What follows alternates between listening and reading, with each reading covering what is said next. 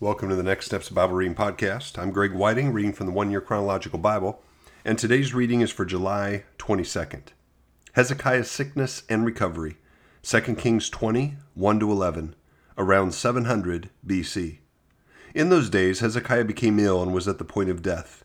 The prophet Isaiah, son of Amoz, went to him and said, This is what the Lord says Put your house in order, because you are going to die. You will not recover. Hezekiah turned his face to the wall and prayed to the Lord, Remember, Lord, how I have walked before you faithfully and with wholehearted devotion, and have done what is good in your eyes. And Hezekiah wept bitterly.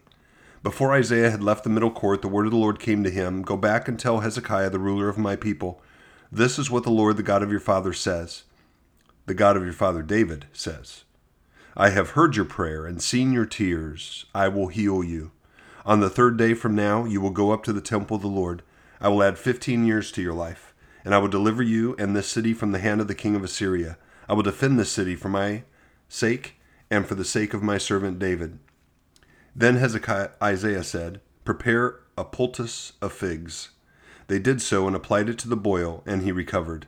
Hezekiah had asked Isaiah, What will be the sign that the Lord will heal me, and that I will go up to the temple of the Lord on the third day from now? Isaiah answered, This is the Lord's sign to you that the Lord will do what he has promised. Shall the shadow go forward ten steps, or shall it go back ten steps? It is a simple matter for the shadow to go forward ten steps, said Hezekiah. Rather, have it go back ten steps. Then the prophet Isaiah called on the Lord, and the Lord made the shadow go back the ten steps that had gone down on the stairway of Ahaz. Wow. Isaiah 38, 1 to 8. In those days Hezekiah became ill and was at the point of death. The prophet Isaiah, son of Amoz, went to him and said, this is what the Lord says Put your house in order because you're going to die, you will not recover. Hezekiah turned his face to the wall and prayed to the Lord Remember, Lord, how I have walked before you faithfully and with wholehearted devotion, and have done what is good in your eyes. And Hezekiah wept bitterly. Then the word of the Lord came to Isaiah Go and tell Hezekiah, This is what the Lord, the God of your father David, says I have heard your prayer and seen your tears. I will add fifteen years to your life, and I will deliver you in this city from the hand of the king of Assyria I will defend this city. This is the Lord's sign to you that the Lord will do what he has promised. I will make the shadow cast by the sun go back ten steps it has gone down on the stairway of Ahaz. So the sunlight went back the ten steps it had gone down. 2 Chronicles 32, 24 to 31. In those days Hezekiah became ill and was at the point of death. He prayed to the Lord, who answered him and gave him a miraculous sign. But Hezekiah's heart was proud, and he did not respond to the kindness shown him. Therefore the Lord's wrath was on him and on Judah and Jerusalem. Then Hezekiah repented of the pride of his heart, as did the people of Jerusalem. Therefore the Lord's wrath did not come on them during the days of Hezekiah. Hezekiah had very great wealth and honor, and he made treasuries for his silver and gold, and for his precious stones, spices, shields, and all kinds of valuables.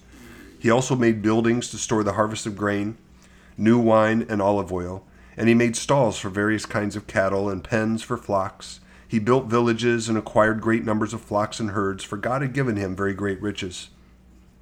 It was Hezekiah who blocked the upper outlet of the Gihon spring and channeled the water down to the west side of the city of David. He succeeded in everything he undertook. But when envoys were sent by the rulers of Babylon to ask him about the miraculous sign that had occurred in the land, God left him to test him and to know everything that was in his heart. Hezekiah's poem of praise, Isaiah 38 9 22. A writing of Hezekiah, king of Judah, after his illness and recovery. I said, In the prime of my life, must I go through the gates of death and be robbed of the rest of my years? I said, I will not again see the Lord himself in the land of the living. No longer will I look on my fellow man or be with those who now dwell in this world. Like a shepherd's tent, my house has been pulled down and taken from me. Like a weaver, I've rolled up my life and he has cut me off from the loom. Day and night you made an end of me. I waited patiently till dawn, but like a lion he broke all my bones. Day and night you made an end of me. I cried like a swift or thrush. I moaned like a mourning dove. My eyes grew weak as I looked to the heavens. I'm being threatened. Lord, come to my aid. But what can I say? He has spoken to me, and he himself has done this. I will walk humbly all my years because of this anguish of my soul. Lord, by such things people live, and my spirit finds life in them too. You restored me to health and let me live. Surely it was for my benefit that I suffered such anguish. In your love you kept me from the pit of destruction. You have put all my sins behind your back. For the grave cannot praise you, death cannot sing your praise. Those who go down to the pit cannot hope for your faithfulness. The living, the living, they praise you, as I am doing today. Parents tell their children about your faithfulness. The Lord will save me, and we will sing with stringed instruments all the days of our lives in the temple of the Lord.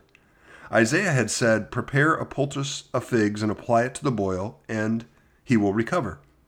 Hezekiah had asked, What will be the sign that I will go up to the temple of the Lord? Envoys from Babylon, 2 Kings 20, 12 to 19. At that time, Marduk Baladan, son of Baladan, king of Babylon, sent Hezekiah letters and a gift, because he had heard of Hezekiah's illness. Hezekiah received the envoys and showed them all that was in his storehouses the silver, the gold, the spices, and the fine olive oil, his armory, and everything found among his treasuries. There was nothing in his palace or in all his kingdom that Hezekiah did not show them. Then Isaiah the prophet went to King Hezekiah and asked, What do those men say, and where did they come from? From a distant land, Hezekiah replied, They came from Babylon. The prophet asked, What did they see in your palace? They saw everything in my palace, Hezekiah said. There's nothing among my treasuries I did not show them. Then Isaiah said to Hezekiah, Hear the word of the Lord. The time will surely come when everything in your palace and all that your predecessors have stored up until this day will be carried off to Babylon. Nothing will be left, says the Lord. And some of your descendants, your own flesh and blood, who will be born to you, will be taken away, and they will become eunuchs in the palace of the king of Babylon. The word of the Lord you have spoken is good, Hezekiah replied, for he thought, Will there not be peace and security in my lifetime? Isaiah 39, 1 to 8. At that time, Marduk, Baladan, son of Baladan, king of Babylon, sent Hezekiah letters and a gift because he had heard of his illness and recovery.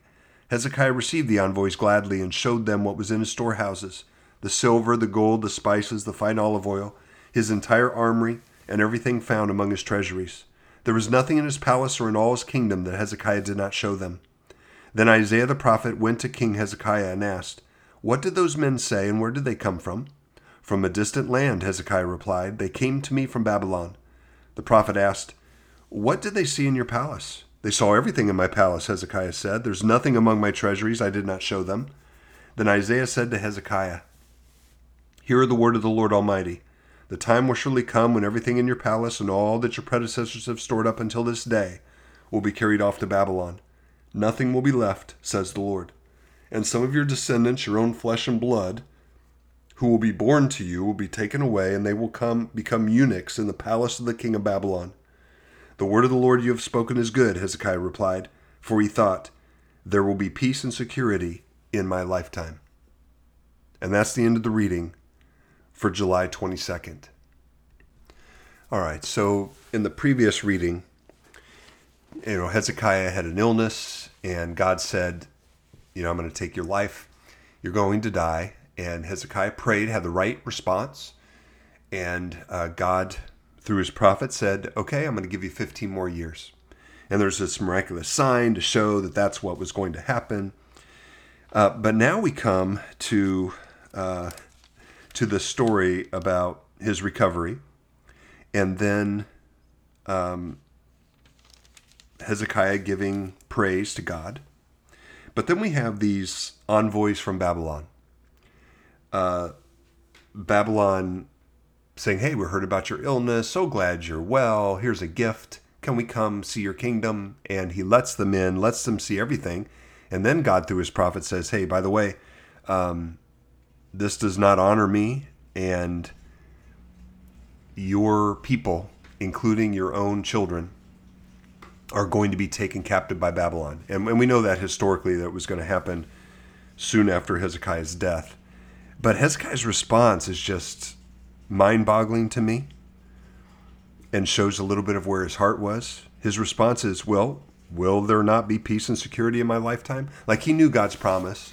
He knew that in his lifetime, which was now less than 15 more years uh, left, that he would have peace and security in his kingdom. But he also now knows that that's not going to be true for his kingdom, for all the people of God, and for his own family in the years to come. And yet, this is what he's thinking. And it sounds, anyway, it's very selfish. It doesn't sound like someone who is uh, soft before God or is going to go to God and ask Him to change his mind like he changed his mind about his illness. So, what do we take away from this? Well, I guess what I look at is um, I've got to remember that this is not about uh, personal freedom or about um, health, physical health, and prosperity and longevity. I, I think we can pray for all of those things, and I think we should see God's hand in them and His blessings of what He has done for us personally and for our families, and we pray for that for their future. But I think what we really got to pray for, what I've got to focus on, is the spiritual aspect of this.